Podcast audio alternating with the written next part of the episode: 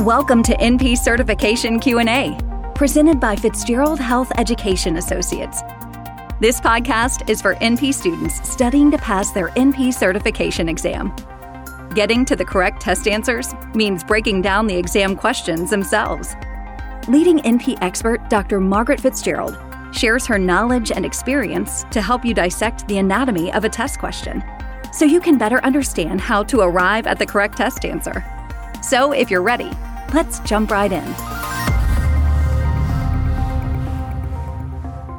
Which of the following is most often noted in a 65 year old woman with osteoarthritis? A. Anemia of chronic disease is often noted. B. Usually presents as a systemic polyarthritis. C. Constitutional signs and symptoms, including fatigue and unintended weight loss, is reported. D typically impacts weight bearing joints, particularly in early disease. Where do you start? First, let's determine what kind of question this is. This is a helpful example of an assessment question where you're being cued to gather information that will support the OA diagnosis. Of course, we're told the patient has osteoarthritis already, but at the same time, ongoing information gathering is one of the key components of safe practice.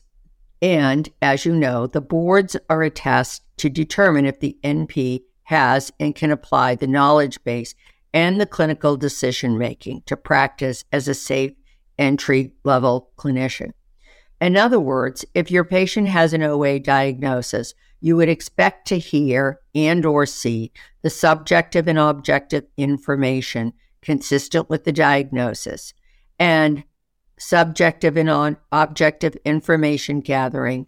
These are of course the key components of assessment. Let's take a look at the options for answers we've been given at the same time, we want to keep in mind the disease's pathophysiology will direct its clinical findings. OA is classified as a degenerative disease largely limited to select joints. We have been advised that this woman is in her 60s and has osteoarthritis. That's one of the more common age groups to find OA in.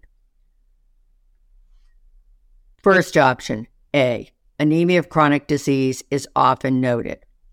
Given the disease's pathology and where findings are largely limited to the affected joint, anemia of chronic disease is not often noted in OA.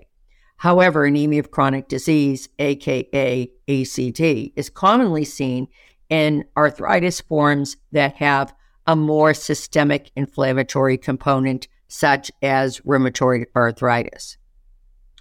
Option B usually presents with a systemic polyarthritis. That answer implies that many joints would be involved. OA is more likely to develop in select joints where there's a history of, quote, wear and tear, close quote, and frequent overuse, such as in the knee or in the hands, and often with asymmetric findings. Rheumatoid arthritis is more likely to present with symmetric findings and in smaller joints, such as the wrists and the ankles. Option C constitutional signs and symptoms, including unexplained fatigue and unintended weight loss, reported. Again, these are more likely to be found in the systemic arthritis forms like rheumatoid arthritis and lupus. As a matter of fact, when you delve into the literature with both RA and lupus, particularly with lupus, it is not at all uncommon to find that the patient has had these symptoms of unexplained fatigue and unintended weight loss for many months prior to getting the diagnosis. Option D typically impacts weight bearing joints, particularly in early disease. D is, of course, the correct answer. While in later OA, multiple joints can be impacted, In earlier disease, weight bearing joints, such as the knees and the hips, are most commonly noted.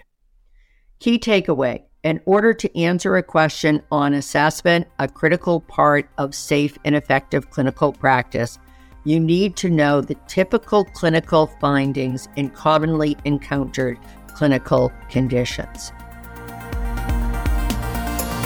Thank you for listening to NP Certification Q&A, presented by Fitzgerald Health Education Associates. Please rate, review, and subscribe to this podcast. And for more NP resources, visit FHEA.com.